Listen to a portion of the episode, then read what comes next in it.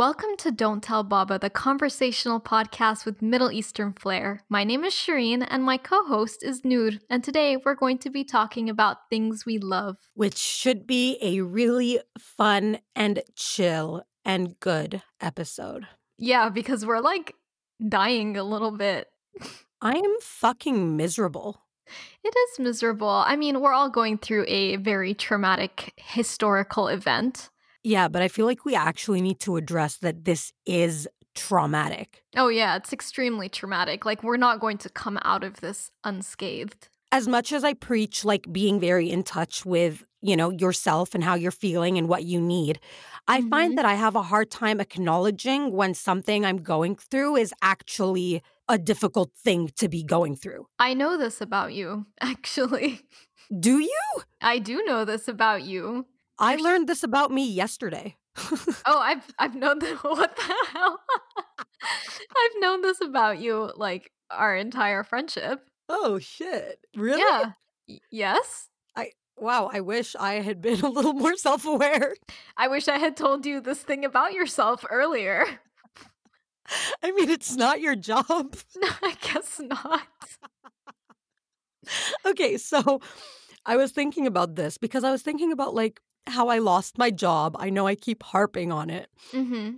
but I was thinking about how I didn't address the grief of that loss until like 2 years later where I'm like where, where I'm like now processing that I lost a job that I loved and that that like that okay so what I'm saying is you need to like I need to I'm speaking for myself I need to acknowledge that the thing is like a really bad thing because I feel like my brain just wants to like truck through and pretend like it's all okay or like Mhm. my brain puts me down for feeling bad where it's like I can't believe you're feeling bad about this buck the fuck up Mm-hmm. what is wrong with my brain? I, I think you're allowed to feel bad about whatever you want to feel bad about. I personally uh, complain whenever the hell I want to, and I feel like like in our childhood and adolescence, like when we were in Abu Dhabi, people used to give me a lot of shit for it. They'd be like, "Oh, you're so negative. You complain all the time." I'm like, "No, I'm just really honest about my feelings. When things are bad, we should just say they're bad." Right? But here's the thing I can do that with like little things. So, for example, if I stub my toe, I will give myself a full three minutes of like being upset about that because it's really annoying. I also know this about you, Nude. But when it's like a big important thing, when it's like I lost my job and I'm grieving, or when it's like my father is sick and I am worried, or when it's like we are in quarantine because of a global pandemic and I'm stressed about the unknown. Like that's the first time I've said those words out loud. Well, you should allow yourself to be upset about these things because the pandemic is very traumatic and the global response has been very poor, and we don't really have a lot of control over this pandemic, which is also scary. Um, there's just a lot. There's there's just a lot of stuff going on. And like, we have no idea where this is going to go. We have absolutely no clue how long this is happening. So, just like the bare fact of like, we don't know how long we're going to be socially isolating at home, which Mhm. like sucks a little bit, right? Yeah, of course. All the way to we don't know if we're going to have a complete crash in everything we've ever known where total systems collapse. Mm, but a revolution sounds like really good to me right now. Okay, same also. But on the back of a pandemic? I mean, Nude, it's unfortunate, but it's the pandemic that's really showing us how broken our systems are. I'm sorry that capitalism had to catch COVID, but it'd be like that.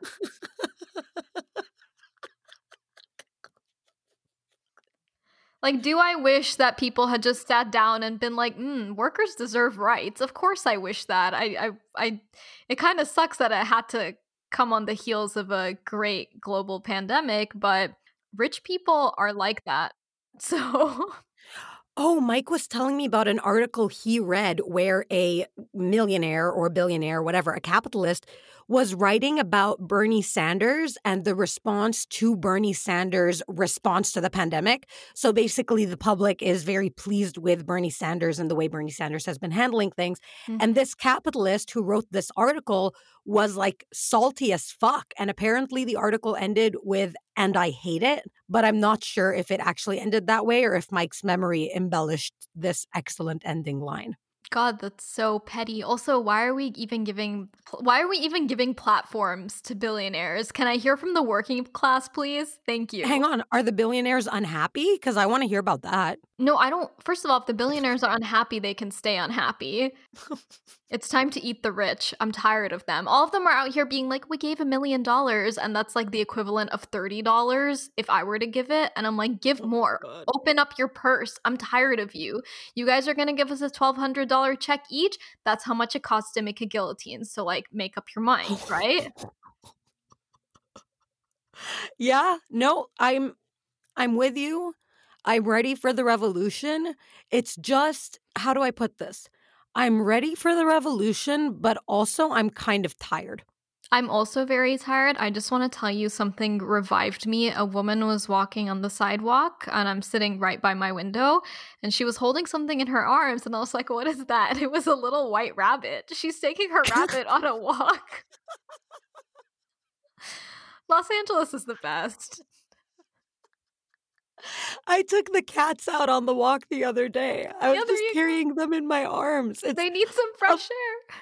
A little bunny. Oh my god, that's wonderful. Yeah, it just needs some fresh air. Anyway, we're we're not here to harp about COVID, even though it's very bad. And if you're an essential worker, our thoughts are with you. If you are working in the medical field, God help you. Uh, I can't even imagine. You. And we thank you, and we know that you are putting your life at risk every single day. Um, and to everybody who's lost their jobs, we're thinking of you. Just everybody has been impacted in one way or another, essential or not. so honestly, like I'm uh, so so so deeply grateful to obviously the staff on the front lines who are facing the absolute worst of this crisis. Oh yeah. But I'm also sorry for the kids who are not gonna get to walk the stage for their graduations. Yeah, dude, there's a lot of things like my little sister's graduation got postponed indefinitely. Exactly. Yeah, like it's it's just like it this is just the way it has to be right now, but I'm telling everybody as a scientist, we will get through this. Uh, viruses can't they don't last forever that's just not the way they behave, you know? Like so prom, dude. If our prom got canceled, I would have been a wreck. Our prom was like 30 minutes long. yeah, but we had it. But we we had those 30 minutes, god damn it, and we will hang on to them. we took enough photographs to satisfy me and that's all that counts. We took enough like the number of photographs we took, you would think it was a 45 minute prom. Right? right? We were we were like we were hustling. Was, was, there also a prom after party? Dude, we went to your house and had a sleepover. That was the prom after party. I remember an after party so clearly. The after That's party was in your bedroom anyway. it was a sleepover. Yes, yes, yes, yes. This I remember. It was, but like, see, I feel really sad that these experiences aren't going to happen for this year's graduating class in the same way. I know there's bigger problems, but that's that's the tearjerker for me. Those are the kids because I know them, right? And yeah. I think about them and I think about how they've been like preparing for prom and thinking about it and there was the whole committee and and like now it's just gone thin air, you know? Like yeah. they and they're so young their their frontal lobe hasn't fully formed their judgment centers are weak they're devastated they're they're poor the poor frontal lobe hat on did i get that right is it their frontal lobe i i don't know anything about brain development that's not the kind of scientist i am I just expect you to know all science related things. I like text Shushu. Shereen, can you identify this bug? No. no, because I'm not a bug scientist. Also, bugs are gross. So, um, okay, our 10 minutes of COVID is up. Can you tell me okay. one thing that you love? Plants. Plants. Tell us about plants. houseplants were a trend in the 70s and that Mhm. trend has come back so hard starting in like 2017 i want to say Mhm. and like it has blown up in the past couple years Yeah, I, I read an article, maybe also around like 2017, 2018, that said that millennials love plants because it kind of fills a gap in our lives. Like, because we're missing community and social interaction because, like, you know, social media, I guess. And so w- we love plants because it's something to take care of and it's like filling that hole that social media has created that is supposed to be filled by community, but we don't have communities anymore. So like what gives? We should just buy plants. So i disagree with most of that Okay. i completely agree that plants have risen in popularity and i completely agree that they're filling a hole i don't think that the hole they're filling is the community and friendship hole what hole are they filling? I think they're filling the hole where so much of the natural world around us is being torn down acre after acre, moment after moment. I don't know about that because I I, I don't know. I've, I've not been a plant person. I, I do, but I do feel like having something to care for is also Yeah, like it's a thing. But millennials also love dogs and millennials love cats, and plants don't fill that hole more than pets. No, I know, but plants, like, if it dies, you're not going to be that devastated. And also, eh, they're less expensive than dogs and cats. And millennials are famously broke, you know? Yeah, this is all true, but I I mean, I can almost guarantee you as being a member of the plant community, and when I say that, Mhm. I mean Instagram, YouTube, Facebook plant groups, like Yeah. wherever I can get in on a plant conversation, I'm probably going to be there. Mm-hmm. Um, I'll even go so far as to leave comments on YouTube saying things like, "Wow, this help this helpful. Wow, this video was so informative. Thank you for the help. I will try to propagate my pothos now." Thumbs up. Like a 45-year-old mom. wow. That's amazing. right. So like maybe the community you get with other plant lovers gives you a sense of community, but being in your house with your plants, I promise that's not a sense of community. But it does feel like a jungle and it does feel like a vacation. That's nice. I mean, I, I wouldn't know. I just read it in an article and I said, huh. And that was pretty much it. Yeah, no, totally fair. And I'm sure for some people, I mean, I can't discount that these Facebook groups form legitimate friendships, like with plant swaps, and you start meeting the same people and you get to know like the other plant lovers who are around you or in your neighborhood. And that's really lovely. It's really cool. yeah. It, yeah. It sounds great. It sounds beautiful. But not only that, it's like every time a new leaf emerges, it's like this incredible feat of life succeeding. Mm. And it's this reminder that your space is lush and supportive of life. hmm So I've always loved plants. I've always loved plants. Um, and I didn't get into the houseplant trend as much until this past year. Yeah. And the reason why is because I'm usually an outdoor gardener. hmm Even when I was in the condo, I would have like like my outside balcony garden. Yeah. Yeah. Winters just started to get too long and there was too much time where I wasn't outside gardening. So I was like, let me just, you know, start bringing plants inside. And I started with roses, and roses are impossible to keep indoors.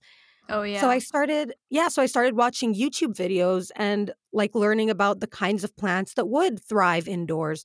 And I'd bring them in and they like they grew and grew and grew. And I have this one tree that I've had for two years that came to me as like this little three foot tall money tree. And now it's this six foot tall giant hmm you know and the the leaves are bigger than my face and every time i'm next to it i feel like i'm somewhere warm and happy where sun shines like you can fool yourself into thinking that your space is much more habitable than it might be with plants Girl, girl, we gotta get you somewhere sunny. Like, I, I'm terrified for you right now. I am dying. It's been so dark for so long. And then just today, Mike and I went out into the backyard to put up some netting for the morning glories that I grow in the summer. hmm I'll, I'll share pictures. It'll be cute. It's okay. But yeah, so we were out like hanging netting because the sun came out for like two minutes. And literally, we were out there for maybe 20 minutes. And then it like there was a typhoon Yep. yep.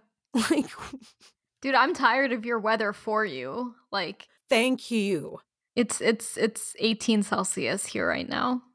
I'm so mad. So, you know, spring has sprung here in Los Angeles. Oh, 18 degrees Celsius is the perfect time to start putting seeds out. Mm-hmm. And yet, you are in Canada. But why don't you tell us like what is your favorite plant? How often do you engage with this hobby? I, okay, so I'll start with how often I engage with this hobby. Mhm. I engage with this hobby literally daily. Mm-hmm. So I'll go around to all of the plants. Most of them are downstairs. I only have a couple upstairs because the light isn't as good and we don't spend as much time upstairs.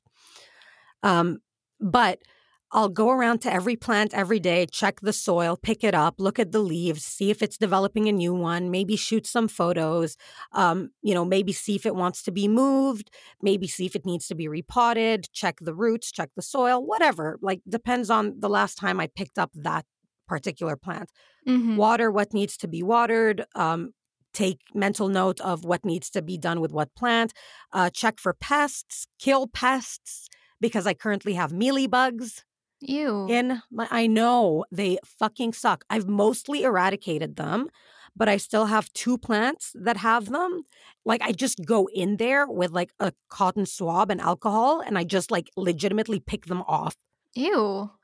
I know. I know, I know, I know, but it's totally fine because it keeps the plant healthy and shiny and lush. I'll dust the Mhm. leaves on the plants with the big leaves. I'll organize them for photos. I'll stage them so that my cat looks cute next to them or whatever, you know? Mhm. Yeah.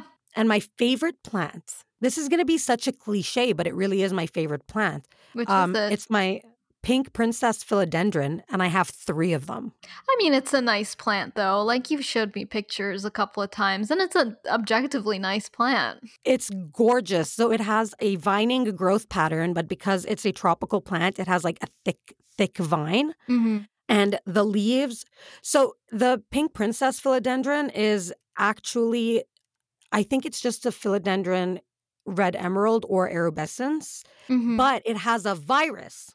And What? the virus, yeah. So variegation in plants, either white variegation, cream variegation, yellow variegation, or um, pink variegation, is actually a virus in the plant that attacks its chlorophyll. Like, sorry, that attacks, yeah, the chlorophyll. mm-hmm. So it impacts its ability to photosynthesize and get enough sunlight to keep it growing. So plants try to eradicate this virus. And it's this constant battle with my pink princesses of being like, no, you have enough light and you have enough water and you're fertilized and you're happy. You don't need to Mhm. eradicate the virus. Stay pink, stay pink. Yeah. so that's fun as fuck. Sure. Yeah, I can imagine. It sounds stressful to me, but I see why that might be fun. It's it's very rewarding. Yeah. I mean, you you love it. You're always like plant planting about. I am planting about or painting plant pots or buying plants or looking at plants online or watching plant videos on YouTube. I really like plants. You she loves plants, everyone. What do you love, Shereen? You know, I was like thinking about this because I was like, I feel like everybody knows what I love on this podcast because I'm not the kind of person who doesn't constantly share what I'm into. So I tried to come up with like a brand new list of things because I was like, maybe these are things that the audience doesn't know. oh, Um, that's exciting. because I was like, some things are just a given. Like everybody knows I love Shakespeare, right? It's not a surprise. so I love singing. I don't know how many people know that because I don't sing in public. Um so I think we've mentioned it only a couple of times, but Mhm. I think that this is an underrated Shereen fact. Like you are an outstanding singer. So thank you. Uh, what happened was that I was like super stressed in undergrad. And uh, I've always like really loved theater and musical theater, just like in general, outside of singing. I just really love all the ways there are to tell stories. And musical theater and regular theater are like two of the ways you can tell a story.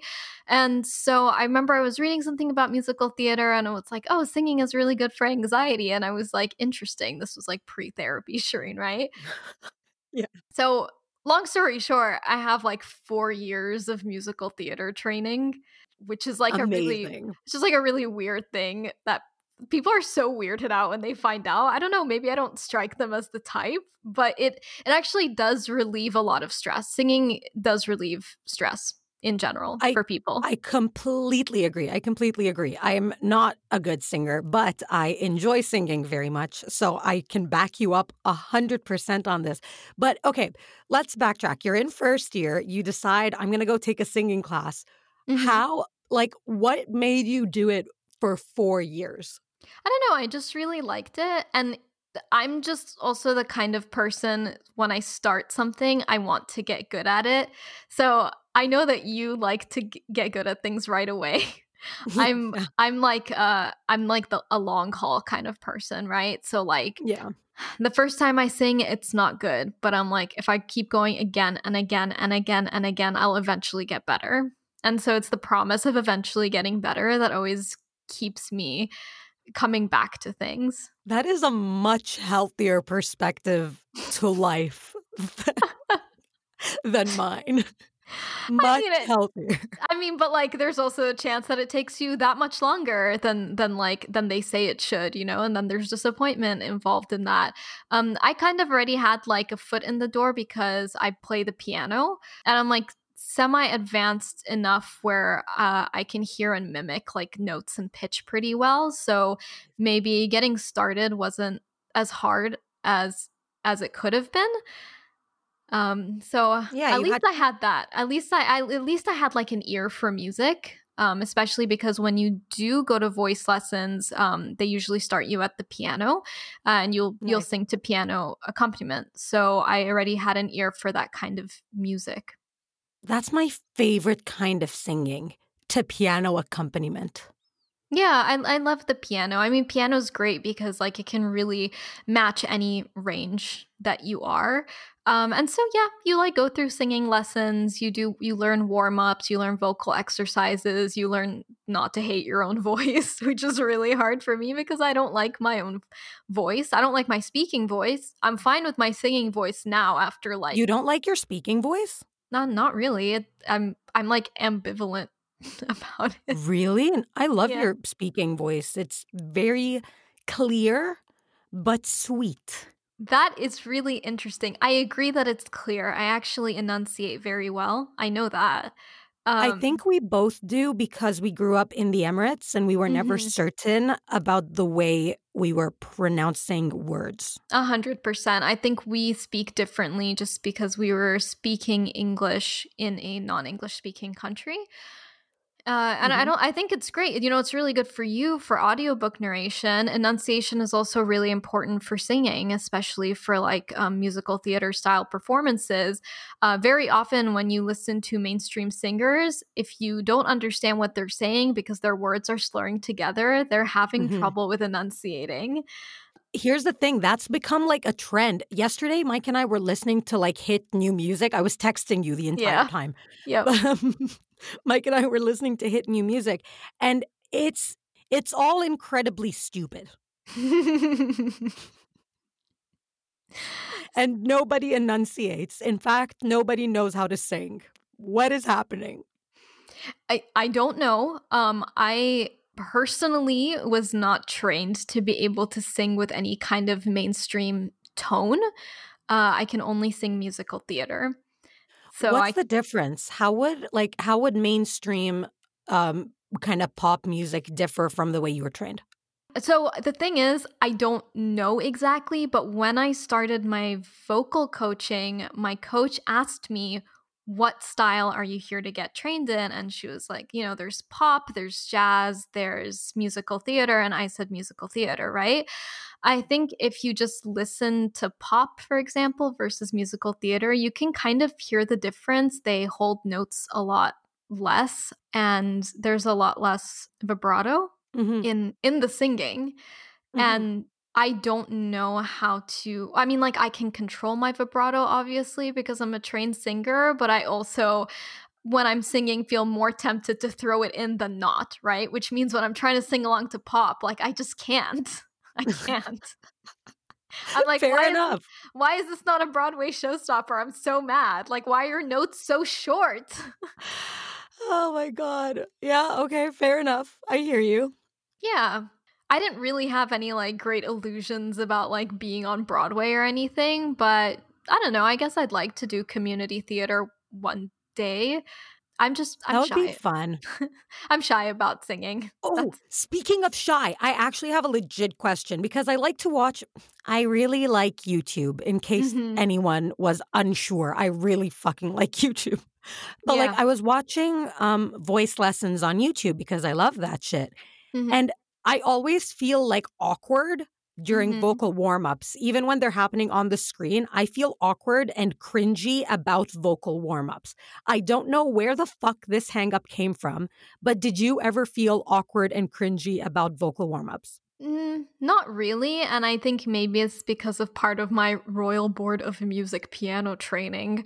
Um, I had to um, singing was part of it. Not being good at it, but being able to like mimic melodies was part of Mhm. it, and it was kind of similar to vocal warm ups. And so, I was doing those stupid like singing along sections of my stupid royal board exams and in a room with a decomposing white british man so if i was able to do that I was able to do it in a vocal coaching context. Okay, yeah, fair enough. Yeah, but I think normally I norm I mean the thing is like I'm awkward most of the time, so I see why it would be awkward. Do you? Because I don't know where this hang up of mine comes from. It's just odd. Like even the om sound in like yoga, like when I go to a yoga class, when at the end they're like, okay, now everybody let's um I, I can't do it. I'm not actually making noise. I'm just sitting there and I'm like, you know, going mm, on the inside, but I'm not like opening my mouth to go, oh, I don't know what the hangup is. I should probably ruminate on that. You should. And you know what? I because I only sing like privately and at home to myself, uh, I don't even do warm-ups, so whatever. I know how to do them. I just don't. I do I do warm-ups before recording audiobook chapters, but they're very different. It's uh drink some water, red leather, yellow leather, red leather, yellow leather, drink some water, fuzzy wuzzy was a bear. Drink some water. Peter Piper picked a peck of pickled peppers, drink some water. Like, you know? yeah, That's no, my I know. warm-up. Yeah, the thing is though, like when I've recorded like short stories I've written and stuff for this podcast, my voice gets tired so fast, but my voice doesn't get tired when I sing. So uh, th- the warm ups are just so that you're starting off on the right pitch and sound. Uh, but for me, if I start off rough at the beginning, I'm like, who cares? Like nobody is here to listen to me. so, right? Yeah, no, I get it. Well, Yeah. fucking singing is awesome. singing is awesome i think like even if you're not a great singer you should still sing i think it's it's just a delightful beautiful thing and like we all have the ability to do it for anyone who's interested i'm a mezzo soprano which means i'm not a soprano i'm like a step below it so i still have like a middle range and that's it i don't think anybody cares about that but I wish I understood it. uh so you know what a soprano is right No. Besides the show about the mobsters, no. Like I actually don't know the different names for the different sections and pitches in voice. Okay, so a soprano is uh so like if you were to play Christine Daae in the Phantom of the Opera, they would cast a soprano for that role. She has to have a very developed upper range, you know? Okay, nice. And so being a step below that where you're not able to hit the highest high note, you would be a mezzo soprano and then you like keep going down stepwise. Okay. So what's after so soprano's higher the highest pitch. there it's complicated there are a lot there there's just there's just a lot of like italian words for range i just know my range because it's what i ended up developing after four years of musical theater training that's it Amazing. Oh my god. I wish I knew. You know what? Maybe one day I'll do like voice classes when I have the money to take all the classes I want to take. what, yeah i mean what what um what kind of music do you think you would want to be trained to sing Heavy metal. are you serious Yeah, entirely. Yeah, see, like I wouldn't be able to do that. That's the thing. Well, like once you commit, I can sing jazz, but like once you commit, it's it's really hard to learn a different style. In my experience, I don't know. I get it, but here's the thing that I love so much about metal. It's I mean, I shouldn't say heavy metal, metal, nu metal, Mhm. punk metal, like metal. All right. Mhm. Uh, you know the the band System of a Down. No. Okay, so listeners, the band System of a Down.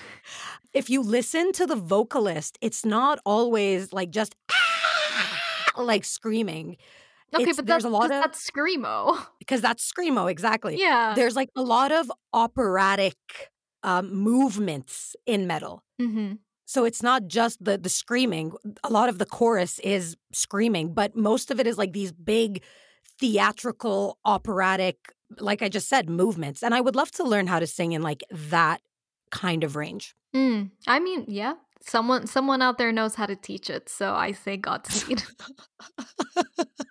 Thank you so much for this approval. It means so much to me. so what's an, what's another thing that you love? Um horses. I know this about you, but this is also like maybe what is considered a rare Noor fact to this podcast. We've never Yeah. talked about horses. I've never talked about horses.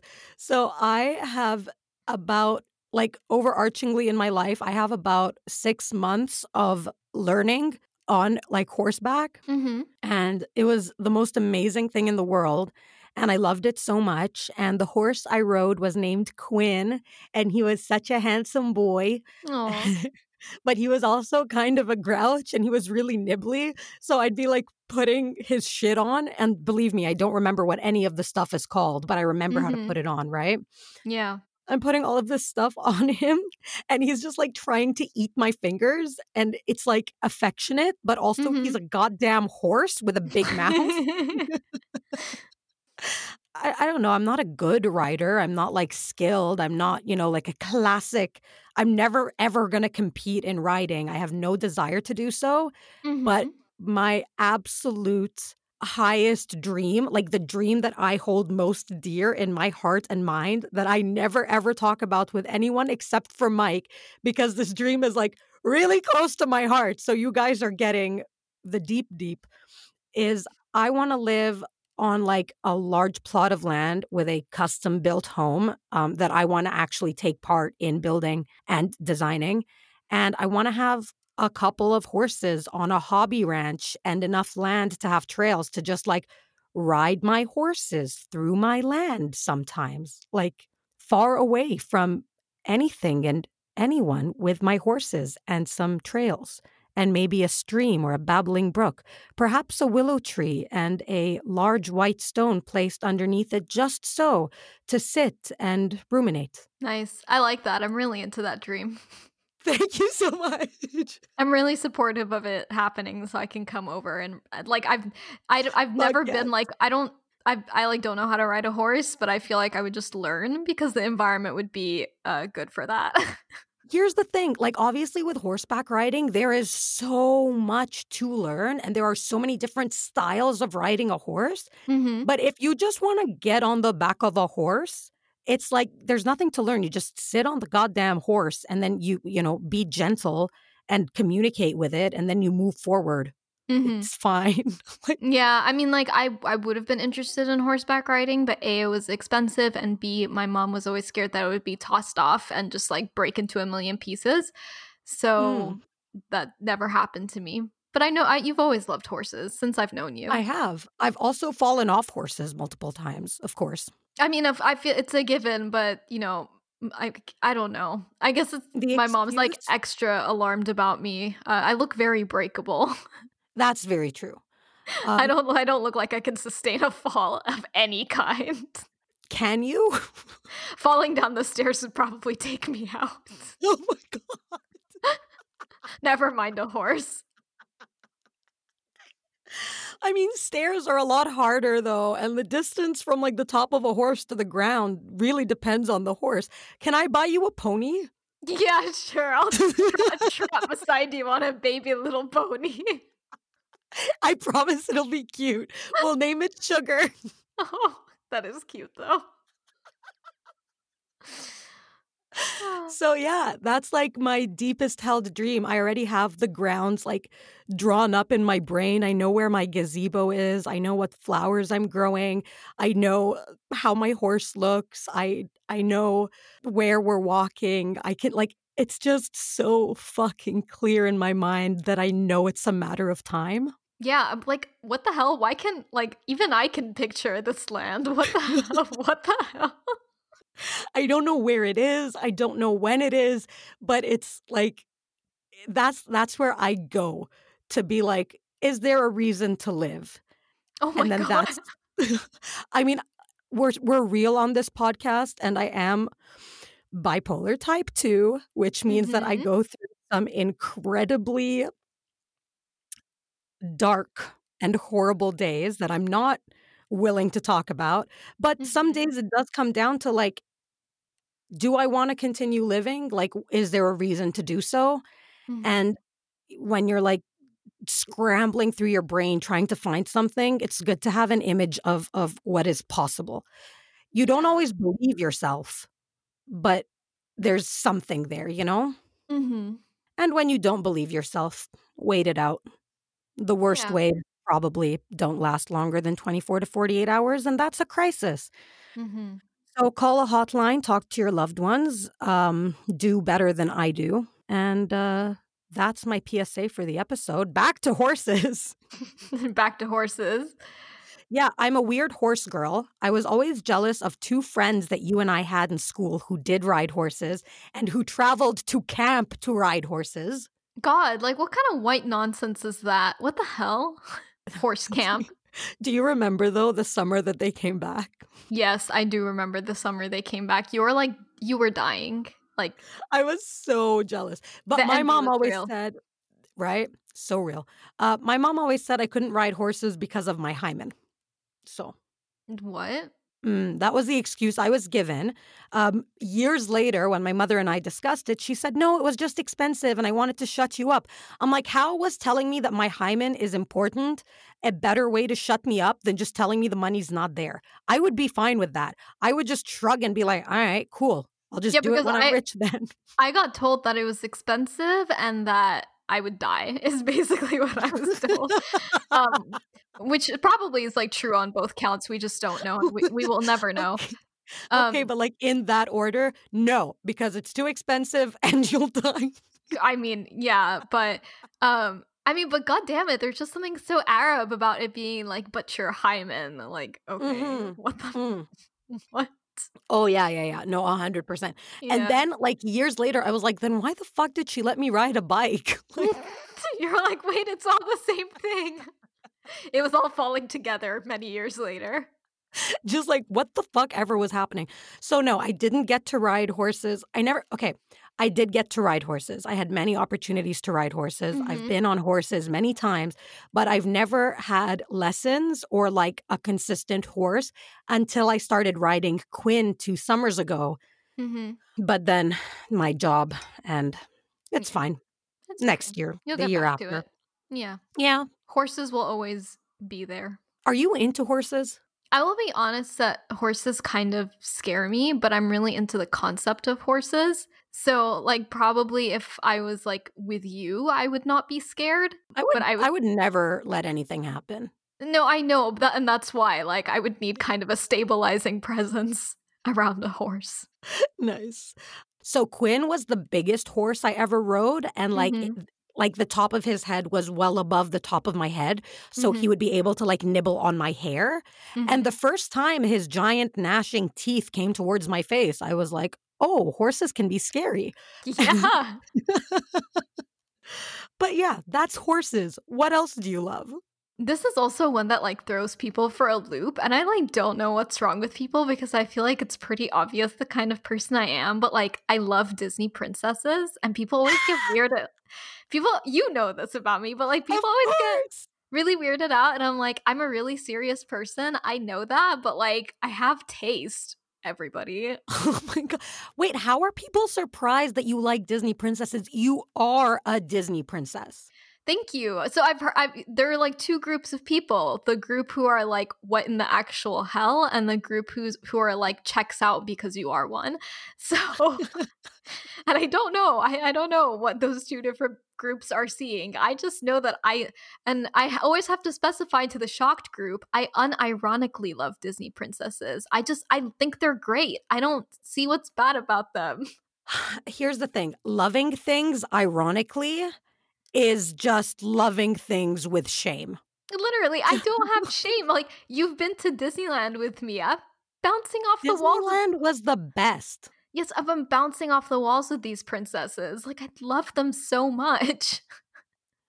Okay, so who's your favorite princess? I already know, but tell the audience. Okay, my favorite princess is Belle because, you know, I was like a weird bookwormy child and she was a weird bookwormy princess. And you're just like, hmm, same struggles. Okay, favorite romance. Um, it's honestly, it's still Belle and the Beast. Oh my Um, god, really? Yeah, it's it's so like, oh my god, just the fact that he like loves her for the things she was shamed for in her village. It was like a huge thing to me. Huge. I agree with you, and I'm Mm. on the same page. But What about the Stockholm syndrome of it all? it's that's not Stockholm syndrome though. There are there are a lot of articles by people who actually have the education to back this up that tell you that it's not. oh, that's awesome. Yeah. Because all the articles I've read are like, here's why this is not okay. And I'm like, please stop destroying everything I love, please. The Leave thing is, Belle does not fall in love with her captor as he is. And that's like a really important thing to note. That is true. She only falls That in love true. with him after he saves her from the wolves. She yells at him about having a shitty temper and he starts to clean his act up. That's true. So, no, I'm I'm still to I I'm still to like stand this relationship. I'm sorry. Oh no, I stand this relationship too. When the, when the beast turns into the prince at the end, I Oh. remember the first moment that I saw this as a small child. I remember this moment and I remember being like, "Oh, so that's what hot means." so they they like re-released it in in cinemas like um to celebrate i don't know whatever anniversary uh and i went to see it with my mom and my sisters and at the end i just like and i've seen this movie a million times right? But at the end i just like burst into tears and my mom was like yeah my mom was like hi shinu like you've seen this movie before? And i was just like and i just like turned to her I'm like it's just so beautiful. That is It how much i love princesses. I'm so emotional about them Okay, I feel like I have to add my two cents. My actual favorite princess romance is Jasmine and Aladdin. I actually love how they meet. It's a super cute romance, honestly. It's so cute. that's like adorable. He's like a rascal and she's kind of a rascal and they're just these rascally little kids and you can't help but vouch for them, god damn it. Oh, our favorite halal couple. Yes. but yeah, I, I just love Disney princesses. I I I know that people have a lot of critiques about them, but like as someone who has always been like very typically like feminine and whatever, like I I don't know, I just kindred spirits, right? Yeah. with these women who are like super feminine but still incredibly intelligent still like making sacrifices for family and people they love and all that stuff i could just relate to Oh, wait. Mulan's story was a pretty cute love story too. oh my god yeah because like they meet in the army i'm into that yeah I'm into it. I'm really into it. Yeah. i'm like i don't think there's a single one like even the ones that i love to insult you know like when i watch pocahontas i'm like who's this like white colonizer right but then Yeah, the Pocahontas story though is it's I know that all of Disney is a little bit of problematic, but No, that one is exceptionally. But at the end, though, even I'm just like, whatever, girl, I get it. Like, be free. like, I can't- I can't even be mad because they are good at selling a fairy tale romance. Like, that is their job at Disney is to write those stories well, and they do it well. They they really really really do. Um, Yeah. Okay, Disney princesses was a good one. So I've given you plants and horses. mm-hmm. Okay, so I know that my last one was horses, but now I'm gonna like just make it a bit more general. I love all animals. Like this is I am. true. Do people know about our pets? I think so. Noor has like a whole menagerie uh, at her house. I do. I have a dog, two cats, a snake, and four rats. And they are all very well loved and get a lot of time and attention and care from me. So don't worry about how many animals are in the house. I know sometimes people worry. Yeah. um, but yeah, I really, really love animals. I befriended the chipmunks in the backyard to the point that they, you know, were sitting in my lap at one point. I uh, have had rabbits in the past. My family has kept chickens that produced baby chicks Oh. and ducks that produced baby ducklings. My family's also kept rabbits. I've always had cats. There isn't a single pet that I wouldn't keep in my house.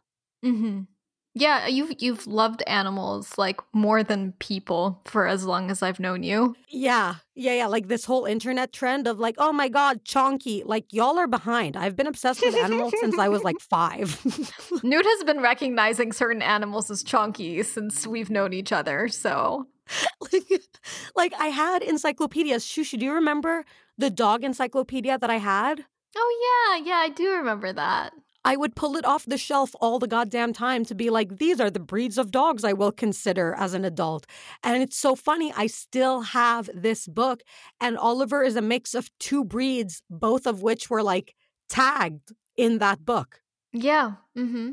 I'm obsessed with animals. I love them so much. Please protect them. Please throw your fucking. Don't use single use plastics. Stop using straws. Give a shit about the ocean. The coral reef is bleaching. Can you can you stop bleaching the reef before I get a chance to see it? I'm like is that too much to ask? Dude, should we go to Australia? Like on a fun little Can trip? we? Yeah. Not right now, but yeah. um yeah, we should go to Australia. Okay, what about you? Um, I, I like don't know a better way to say this, but I really love like grooming. I yeah, really that's a good way to say it. Yeah, I, I don't think there's any other way to say it, but I love getting haircuts, getting my eyebrows done, and just taking care of my appearance at home. I don't know. I just I have done it my entire life, uh, Mhm. and I find it to be very therapeutic. I just love to take care of myself. I completely agree.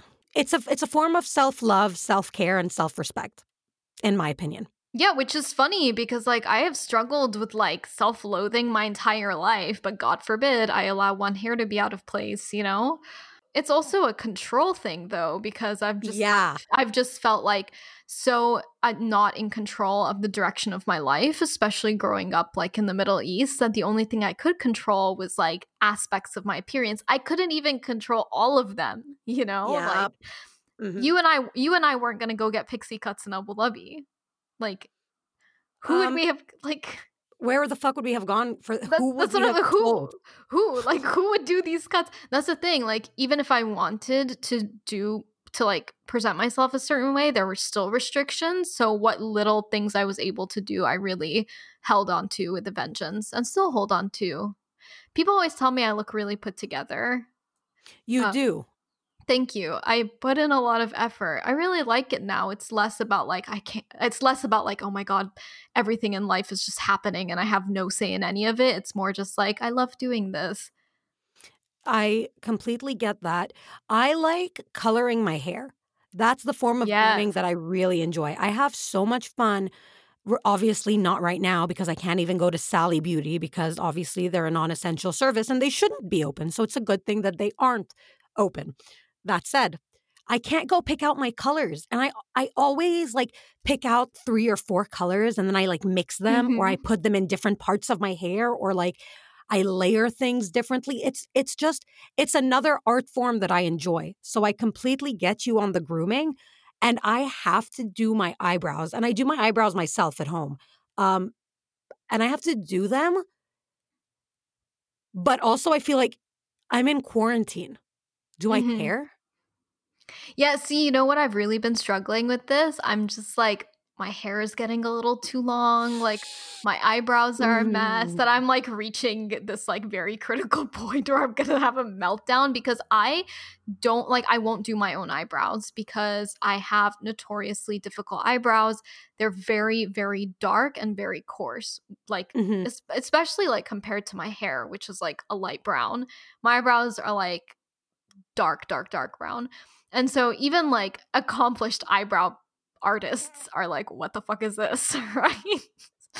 So I, I would get it, I never. I would never dare touch them myself beyond doing like the minor cleaning so that like I mean Mhm. like I don't want like one eyebrow, right? Um but but like I can't do more than that because I will accidentally pull off too much. Yeah, I've been doing my own eyebrows now for about 4 years, and the Mhm. first 2 years were like there was just always something not quite right about my eyebrows, Mhm. but now I think that I've, like, really perfected my technique. Mhm. Yeah, I'm not That I'm not willing to risk it. that said, I literally, literally yesterday told Mike that I am seconds away from shaving every hair on my entire head. Dude, I, why did I get that like feeling yesterday? I was like, I swear to God, if I end up with a mullet, I'm just gonna take a trimmer to my entire head. I'm like, "You know what? I've always wondered what I would look like with a shaved head. Might as well just do it now." Like I mean, there's no time like the present pandemic. Right? Okay, um, can we take 5? Okay, sorry about that. I'm back. That's okay. So, what's something that you love? Interior design. Yes. Why don't you tell us more about that? So, I own a house, which is something I say every single day because I'm so grateful for this fact.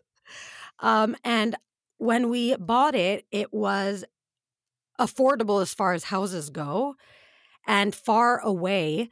Um, but like all of the finishes were really, really old and dull and not cute. And Mhm. I was excited as fuck about this because I am an HGTV whore. So, like, I am obsessed with like flipping and home renovations. And I've watched every show and I've watched every YouTube channel. And it's just so much fun.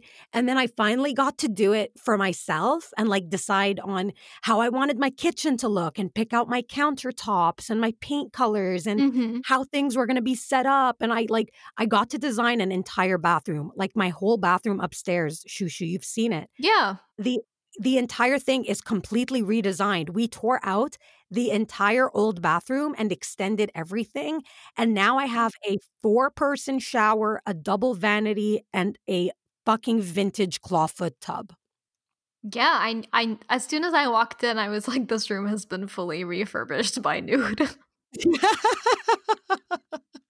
I knew already. um so there's still like i'm still working on the finishing details in the bathroom because it's it's big like it's a big bathroom i definitely for resale purposes probably shouldn't have used up that much of the upstairs for a bathroom Mhm. but i'm obsessed with bathrooms bathrooms are my favorite thing in the goddamn world a bath is like the single greatest pleasure that you can experience as a human being Yeah, I mean, I, I enjoy baths. I try not to take them too much, but I enjoy them. how come I just feel like it's a lot of water. Oh, that's fair. Yeah, that is fair. I get that. Um, however, it is my only solace. So, but that's fine. No, that you that, that's that's just a me thing, right? Like I get anxious about like really weird things. So I I get it because I get like You're right. I should limit water consumption, but I really love baths. Anyway, I have a clawfoot bathtub that I can luxuriate in, but I still need to like fill up the walls, bring in some art, bring in some plants. You know, you know what's missing. It's yeah, yeah. But uh, I got to renovate the house, and that was the most fun I've ever had. And I have more renovation plans. And I would love to design my entire own home. I have probably 500 badly drawn sketches of my plans for like my future house. Yep. Um, yeah, now I is really this like. is this the same house? Is this the same house with like the horses, or is this a different house? no, no, it's the same house with the horses. And wait till I tell you about this fucking sunroom. Okay. wow. No, yeah. Sunrooms are amazing. right um yeah no so i have legitimately hundreds of drawings of like me over the years perfecting what i want a house to be Mm-hmm. And uh it'll happen one day i believe it'll happen one day somehow Yeah. Yeah. I really love interior design and houses. It's just I like being in pretty spaces. It makes me happy. Yeah, which is funny because it kind of leads into another thing that I love, which is tidying up. Oh my god, yeah, you do. I love tidy like I just love being in tidy places. I really can't abide by clutter or dirt. Um I guess it goes hand in hand with the grooming thing, but a Mhm. little clutter is okay. Like sometimes I'll have books scattered around or whatever, but I I do have, you know, there's a place for everything and I try not to have too much stuff at any one time. So Would you call yourself a, uh, minimalist? Absolutely not. I've what the f- like no. No. I like love having stuff too much. It's just that I'm really aware of the size of the space that I'm occupying and so I try not to overfill it. Do you feel like if you had unlimited space that you would, like, fill up the space you had with stuff? Yes, because like my favorite thing is cozy, neat clutter, basically, is like the way I would put it. Like I love co- I love coziness. I like places to feel as like cozy as possible and that usually means like having things in most nooks and crannies, right? I like the Yep. whole I love the cottage aesthetic. Like I would love to just live in a cottage um, but I right now I live in a very tiny studio apartment and so I'm really aware of the space that I have and that there's not a lot of it.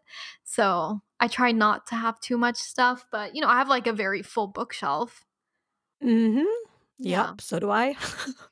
But yeah, for me, I'm just like not calm unless I tidy. And like after we record this, I'm gonna go clean because I have to clean on a schedule or else I start to just get like irritated with how gross things look. That's so funny. I'm um Mike and I are both incredibly untidy, but I do get irritated with untidiness. So what ends up happening is that over the course of several weeks, things will become ever more cluttered and then I will lose my goddamn mind and then Mhm. I will clean absolutely everything in a day and then I won't give a shit again for like another 3 or 4 weeks. Yeah, no, I I operate on like a pretty strict schedule so that I can avoid that explosion. Uh, Yeah, see, yeah, again, that's probably the healthier way to do it. yeah, but you've you've been to my apartment. You know that it's like tidy, Yes, it is. um, Very tidy. but not not in like a sterile like environment type of way. Like No, not at all. It has character and personality, and it's very obvious that the place is inhabited and loved. It just looks well cared for and well maintained. yeah, I just I just love to tidy up. It's it's a very um like did, have you watched uh, Marie Kondo's show on Netflix? Honestly, it triggers me. I can't. Why? okay, so I was reading an article about it was actually the first criticism of Marie Kondo's um, The Magic of Tidying Up. And I completely understand that this is a movement that has helped millions of people. And to all of you who have been helped by Marie Kondo, God bless and like go forth. For me, though, I was always like uncomfortable. And all of these YouTubers were like, I'm giving away all this stuff. I'm going through all of my stuff. And I'd watch it and it would be satisfying, but there was always this anxiety. And then I read this article saying that um, the minimalist movement does not take into consideration the trauma of displacement and instability. And it talked about the way that people who, specifically people who had lived through the Holocaust, um, really like to keep a lot of things, not to the point of hoarding, because hoarding is an entirely different. Um, hoarding is its own uh, issue under like its own mental health classification. So I'm not talking about Mhm. hoarding, but they like to keep extras of things. They like to have more than they need rather than less than they need. And Shushu, I'm sure you've noticed every single corner of my house is filled to the brim with stuff. I don't like getting rid of things. Um, it makes me anxious. I don't know what I need when I need it or what's going to come in handy. Now, if something is wrecked or broken or obsolete or no longer useful in any way, obviously I have the presence of mind to be like, I'm going to get rid of this.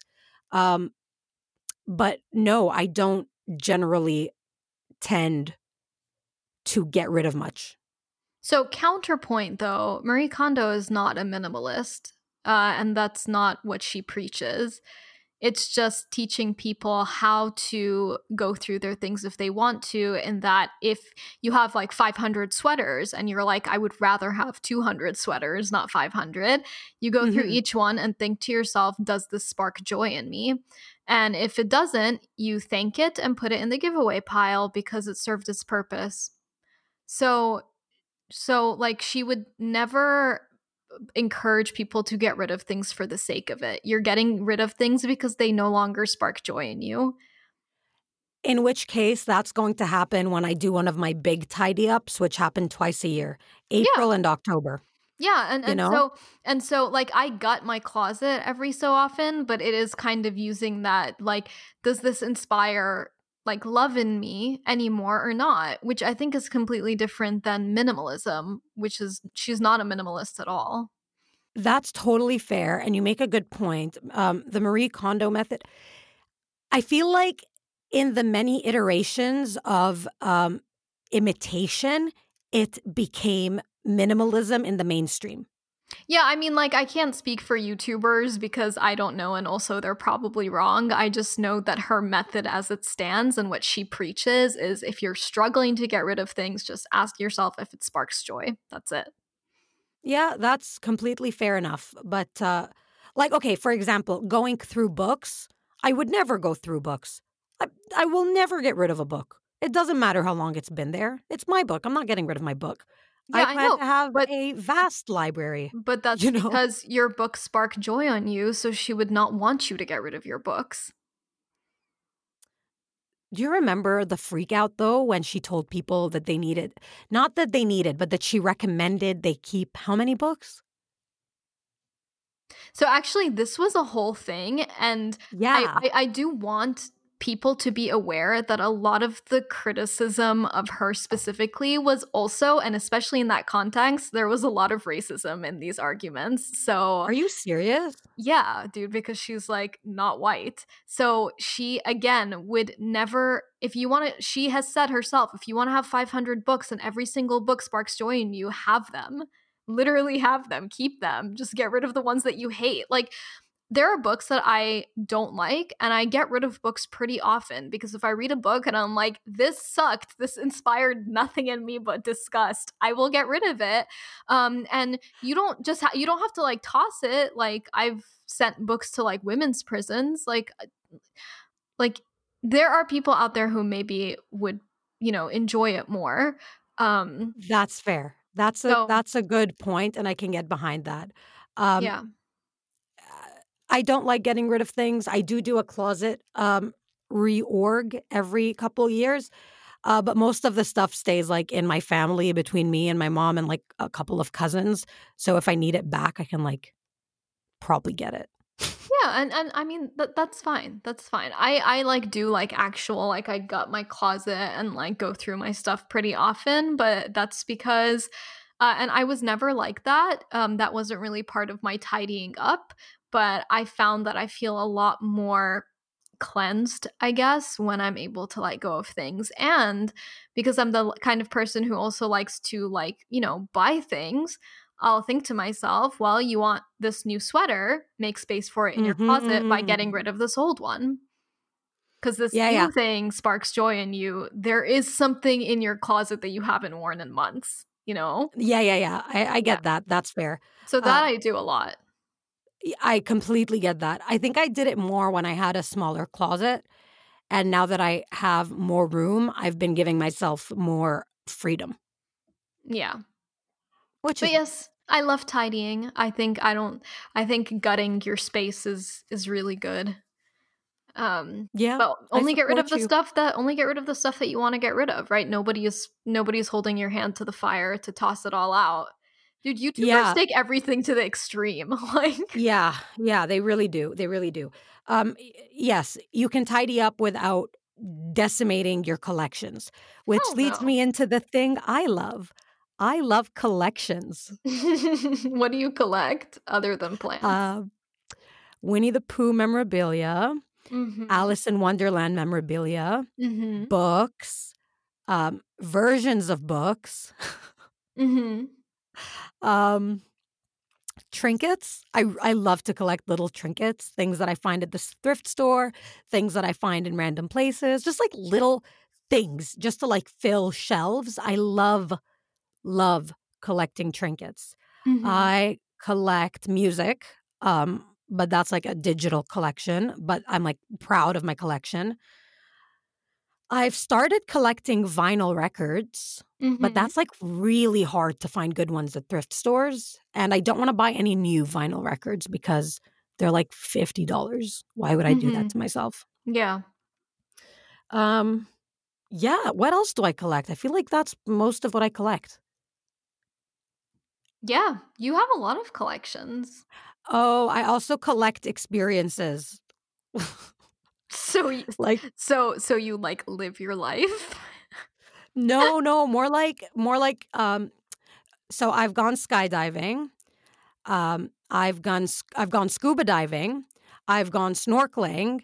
I have ridden horses. I have fed chipmunks out of my hand. So basically, I have like a running uh, list, a, a running bucket list, and I check things off as often as is possible. Sometimes for a birthday, sometimes for an anniversary. But like, there's some pretty wild stuff on there. Like, I want to hand glide. I want to scuba dive the coral reefs. I want to get my scuba diving instructor um, certification. Like, Mhm. I want to, you know, those big gold maps where you scratch off the countries you've been? Mm-hmm. I have a running list of the countries I've been. Like, that's what I mean. Mhm. And it feels like a collection, you know, like I go back and I revisit, and it feels like looking through, like, I also collect crystals, and I started collecting crystals when I was three years old. Yeah. So I have like a bunch of like little ones just fucking everywhere in the house. Yeah, you most certainly do. Man, I collect a lot of shit. I like to collect things. Yeah. Yeah, you, you have a thing for collect for collections. Yeah, I really do. Yeah, I like stuff. I'm sorry. I mean, there's nothing wrong with liking stuff. It sparks joy in you. It's allowed. It really, really, really does. And like sometimes it's the craftsmanship, sometimes it's the creativity, sometimes it's the aesthetic. There's just something to love in everything. I guess that's not true for everyone, huh?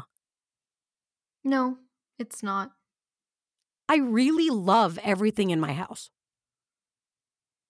Yeah, I mean, like, I think that's good. I think you should surround yourself with things that you love. What a privilege.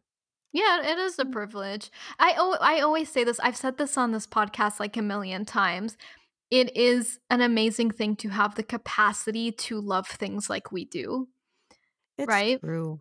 And I say that as someone who was like roasted for being like too passionate about things. There's no such thing. If you love things, that's amazing. How can someone roast someone for loving stuff? I don't get it. Yeah, but it's like, oh, you just love it too much. Like you're going too far with it. I'm just like, what's the alternative? Being boring as hell? No, thank you. Oh my god. okay. Okay, so what else do you love, Shushu? So this is my last one. Uh, I really love fashion.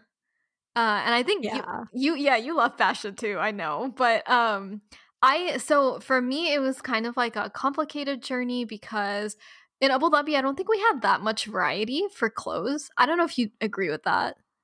Shereen, do you not remember the one pair of pants I ever found and loved that I wore all the fucking time? Yeah. So yeah, so we had no variety is what you're telling me. I had one I had one pair of pants that I felt fit my aesthetic. One. Yeah. So um and it's re- so it's really difficult to cultivate an aesthetic uh in Abu Dhabi, I think, Mhm. unless your unless your aesthetic is Abu Dhabi girl, I don't know. But um ours, Unless your ours wasn't. aesthetic is jeans and tops. Pretty much like we, there's there's not a lot of variety and on top of it it's like oh like you should dress really modestly so you know that kind of cuts down on the variety as well right Mm-hmm. Yep. so Yep, yep, yep. there wasn't much there and then also on top of that growing up in abu dhabi i kind of developed this aversion to being looked at because I had been harassed or insulted one too many times. Yeah. Yeah, you get it. It's fine. Yeah. But yeah.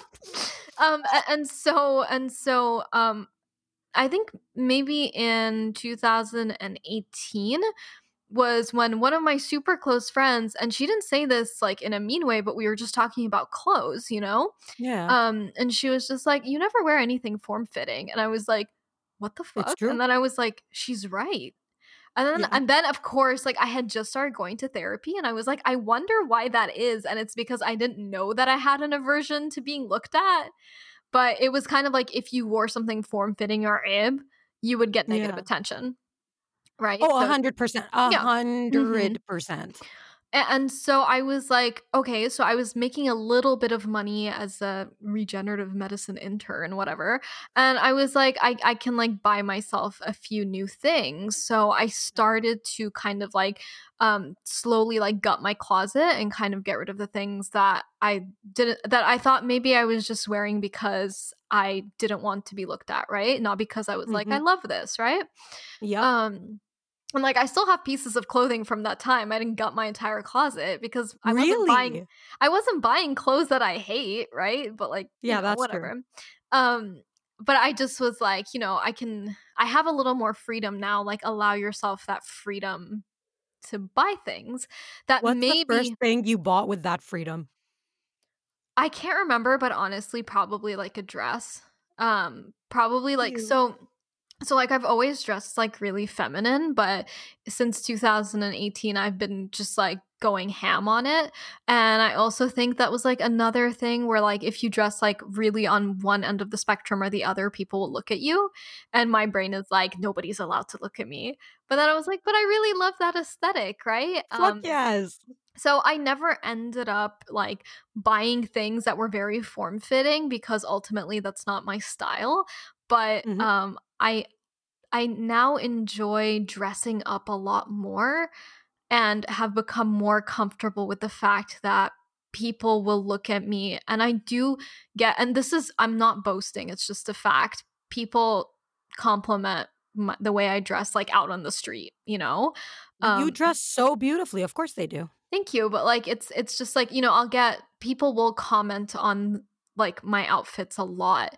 And so I would have never been comfortable with that before, but you know, um shout out to therapy for making it so that Yay, I'm allowed. therapy. Yeah, so like making it that I'm that I'm now comfortable enough at least dressing the way I want. Um and being okay with the fact that that sometimes means that people will look at me. Yeah. Yeah. And uh fuck them. Yeah, and like it's not like people like ever insult me. Like I I I most like like I, I guess I've like now grown used to it, so it's less jarring. You know, like I was at Target pre-pandemic, everyone, but I was at like Target. Um, and like this woman and her daughter stopped me and they were like raving about my earrings, and I was like, what earrings?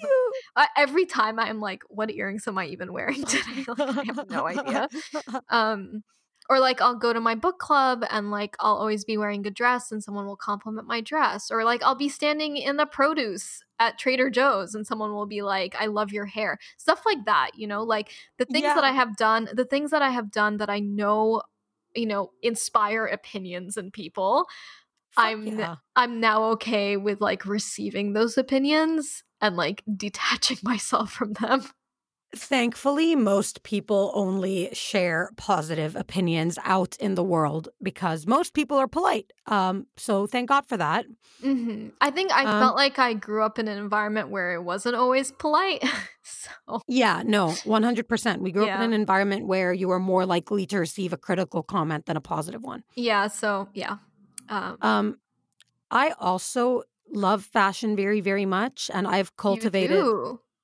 I've cultivated several aesthetics. I also receive compliments on my appearance, but Mhm. probably from very different groups of people.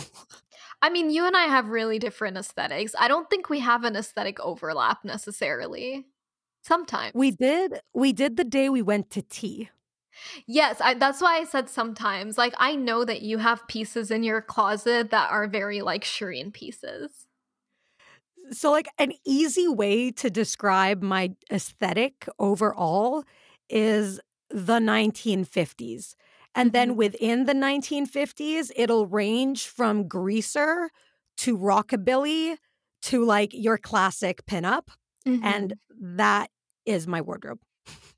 Yeah, yeah. So there there is some overlap there. I don't stick to a time period necessarily, but um I pretty much sometimes when I'm like, do I want this dress? I will ask myself, would a Disney princess wear it? And then I make the call. That's true. And then I make the call, right? Amazing. And Oh, so that. um Arab moms love my wardrobe because they, They do. love they like love that like hyper femininity thing, right?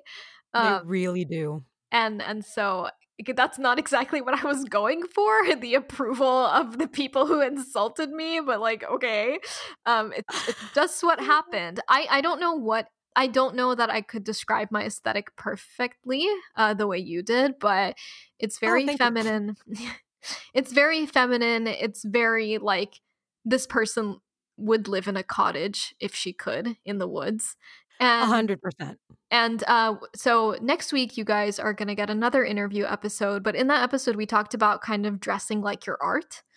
Um, Fuck, that was a good conversation. it's a really good conversation. So you guys will hear it next week. But like in my art is romance writing. And so that also has started to very heavily inform the way I dress.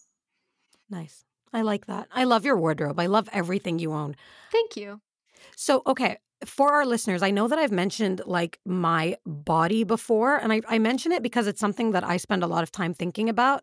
I have never been diagnosed with an eating disorder, and I have never been hospitalized for my eating behaviors and patterns, Mm-hmm. but I have displayed characteristics of disordered eating since I was nine years old, because nine years old is when everything went to shit. I had like nine good years. I swear to God. yeah. um and then like my my dieting started and my weight has like my weight fluctuates by 40 pounds a year like within the course of a year there is a 40 pound fluctuation and it is unhealthy and it is not good for me and it is not good for my self-esteem and it is not good for my wallet because i have to buy clothes in such a large range of sizes which Mhm. is frustrating. So I tend to enjoy fashion a little bit more when I am in one of my slimmer phases. I'm Mhm. currently working with my doctor and a nutritionist and my psychiatrist to keep me in a healthy balance. There are a mm-hmm. lot of people going into keeping this show running. Yeah.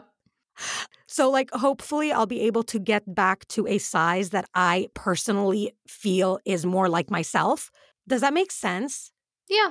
Like, it's not that there's anything wrong with the size I'm at right now, and I'm very grateful to my body for being able to do all of the things that it's able to do. I just find myself more aesthetically pleasing at a smaller size, and I enjoy putting in the work to attain that smaller size. That's fine, dude. That's like you're it's up to you. Like what you want to look like, the work you want to put Right? in. Mhm.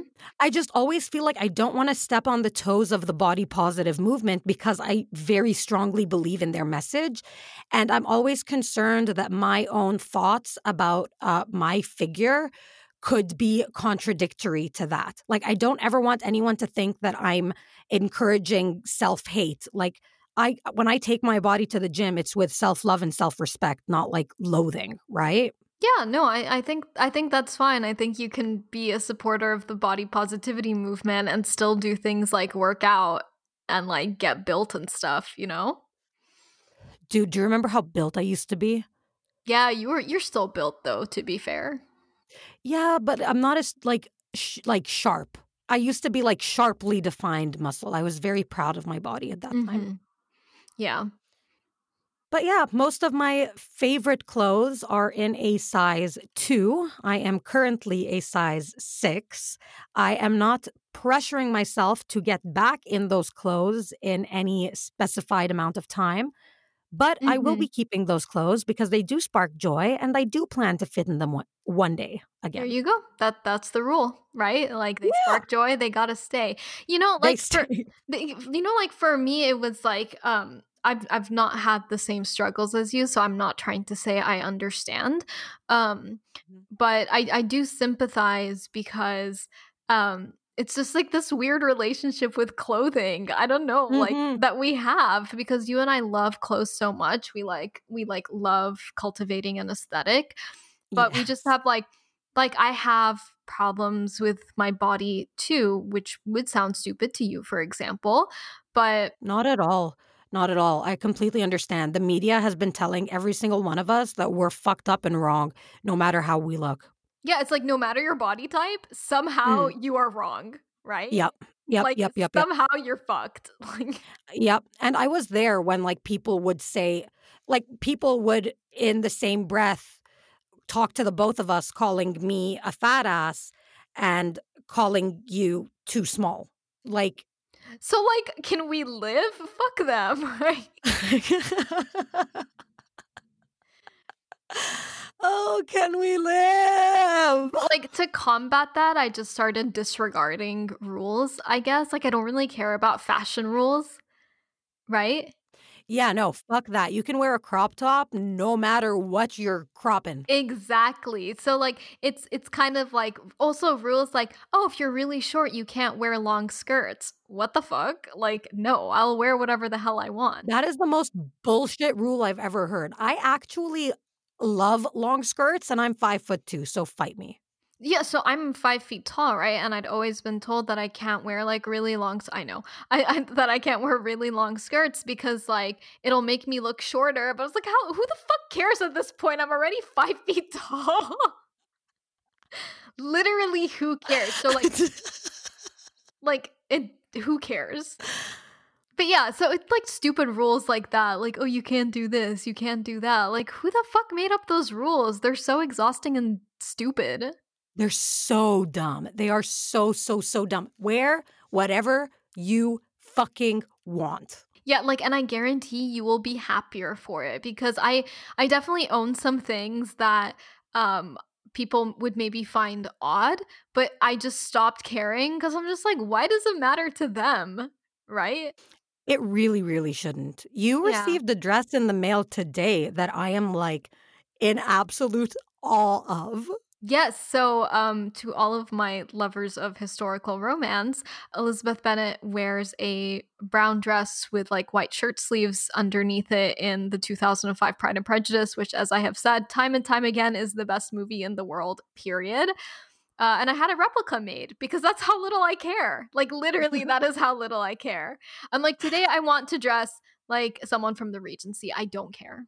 Fuck yes. I love it so much. I'm, again, so jealous. I wish that I had thought to have a dress made from a movie that I love. But now I'm just going to end up copying you whenever it happens. So, I mean, that's totally fine. So, I will say to everybody that recently, one of my resolutions that we talked about at the beginning of this year, which now feels like 500 years ago because March just won't end, um, is that I want to be more sustainable in the fashion choices that I make. And I have been sticking to that. So, the dress I received today was fully handmade. And my review on the whole process of being more sustainable is that it's more expensive, but I buy fewer things. And that's also good for the environment. So, for the most part, I've been um, kind of hiring seamstresses off Etsy who make dresses that I like, and everything is custom fitted. And for someone who is an odd size, such as myself, that's great. So, my advice to all of you is that check out Etsy, save up for something, knowing that it's going to be like an heirloom item that you're not going to give away, you know? yeah. Yeah, yeah, yeah, 100%. Um, so I know that you've been buying less stuff, but I also feel like the photos you've been sending me of what you have bought is just, even in the pictures, it's like higher quality. Oh yeah, because I've been trying mostly to buy linen things which are which is like it's a heavier fabric and it's actually a more sustainable fabric. And so it it tends also to last a lot longer. So these things will last until like if I have a daughter, but again, no no green new deal, no kids. But like if I if I have a daughter, I know. If I have a daughter, uh Yeah. they will still be around. You know, and I oh, try to buy 100%. And I try to buy things that are like kind of like timeless where I'm just like Mhm. this is not going to be ugly in like 2030, you know? Oh, a hundred percent. So I do allow myself a percentage of things that are going to be ugly in 2030 or that will come back in 2030, uh, Yeah. like neon neon animal print. I allowed myself one item from that insane trend, and I love it. Okay, I love animal print first of all, and like I've loved leopard print my entire life, and I just think that people who hate it are wrong. I'm sorry. Here's the thing: it's it it depends on the piece for me. So you can't just tell me that something is leopard print and I'm like gonna buy into it immediately. I need to Mhm. see the print. If it's even slightly pixelated, I'm fucking out because that looks like such poor quality. Yeah, no. So you know? Yeah. My my my advice stands. I think if you want really high quality clothing, you should go find a, an artist or seller on Etsy and see what they have and honestly just save up for it. Telling yourself that this is going to be custom made to your dimensions and that you are unlikely to find a piece like that in real life. Like it's totally unique, it's fully fitted to you. Like I I'm I was like talking um to a dressmaker on Etsy getting a dress made and it's like even down to me being like can you make this dress longer and she's like sure and I love having that flexibility right Yeah, I love that. Etsy. Speaking of Etsy, we have a giveaway posted on our Instagram that is running until the 15th of April. yeah so if you leave a review on our podcast on Apple Podcasts or wherever you get your podcasts and you tell us in the comments and tag three friends that you think would really love Don't Tell Baba, then you are entered and you could win a $50 gift card and then you could ask me for advice on what what dress shops are the best and I'll tell you and you can buy yourself a really nice outfit. Yep. So that's in our Instagram, which is at the Baba Pod on Instagram. We've been doing a little bit more on the stories there, uh, Mhm. trying to keep it a little bit more engaging. Honestly, Shereen, correct me if I'm wrong, but I feel like our main content, like the content that we really care to put out, is in the podcast. oh yeah, 100%. 100%. S- Yeah, so we really only use Instagram kind of like as a supplement Mhm. and we're I I at least am trying to be more present on social media so that I can connect with you guys more. Mhm. But that's not always our number one priority. So if you want to like reach out to us, Instagram is a good place to do it. If you have ideas for more Instagram content that you would like to see, please let me know because like I want to give you guys what you want to see. Mhm. Yeah, if you guys have anything that you want to see from us, just let us know. New, do you have one last thing that you love? So, my last thing is going to piggyback off of the last two things, which were collecting and fashion. I collect leather jackets, Yes, you do. and I love leather jackets. I have like jackets from Italy. I have jackets from every country I've been to in the world. I have leather jackets in every color. I have a holographic leather jacket from Los Angeles. Like, Yeah. Yeah, you know, I hate jackets. I live in I live in Canada. That's fair. Like I, I loved my jackets when I was visiting you in February. Right. I was like, what the fuck is this? What fresh hell is this? And you came on like the warmest weekend or you made it the warmest weekend. That is true. I brought the weather right from Los Angeles because it's like the weather knew that I would just drop dead otherwise, and to to prevent that, it was kind of warm. Oh, yeah, no. It it wasn't long enough. I wish you were here just much much much longer. We like just were skating at the edge of the pandemic beginning, though. I know. Holy shit. So, this has been a cute episode. This has been a cute episode. I can take us out. Please do. Okay, this has been yet another episode of Don't Tell Baba. We hope you enjoyed it and hope you'll stick around for more. Our music is by Ahmad on Fiverr. His username is CH6K0R. Post production is done by Noor's husband Mike, so thank you, Ahmad and Mike. Thanks guys. For more shenanigans, find us on Twitter and Instagram at the Baba Pod. If you want to drop us a line, call us at 530-32-HADOM. That's 530-32-42726. We'll see you next week. Remember to enter our giveaway and also don't tell Baba. Love you, Shu. Love you, Nude. Love you all. I love you guys. Bye. Bye.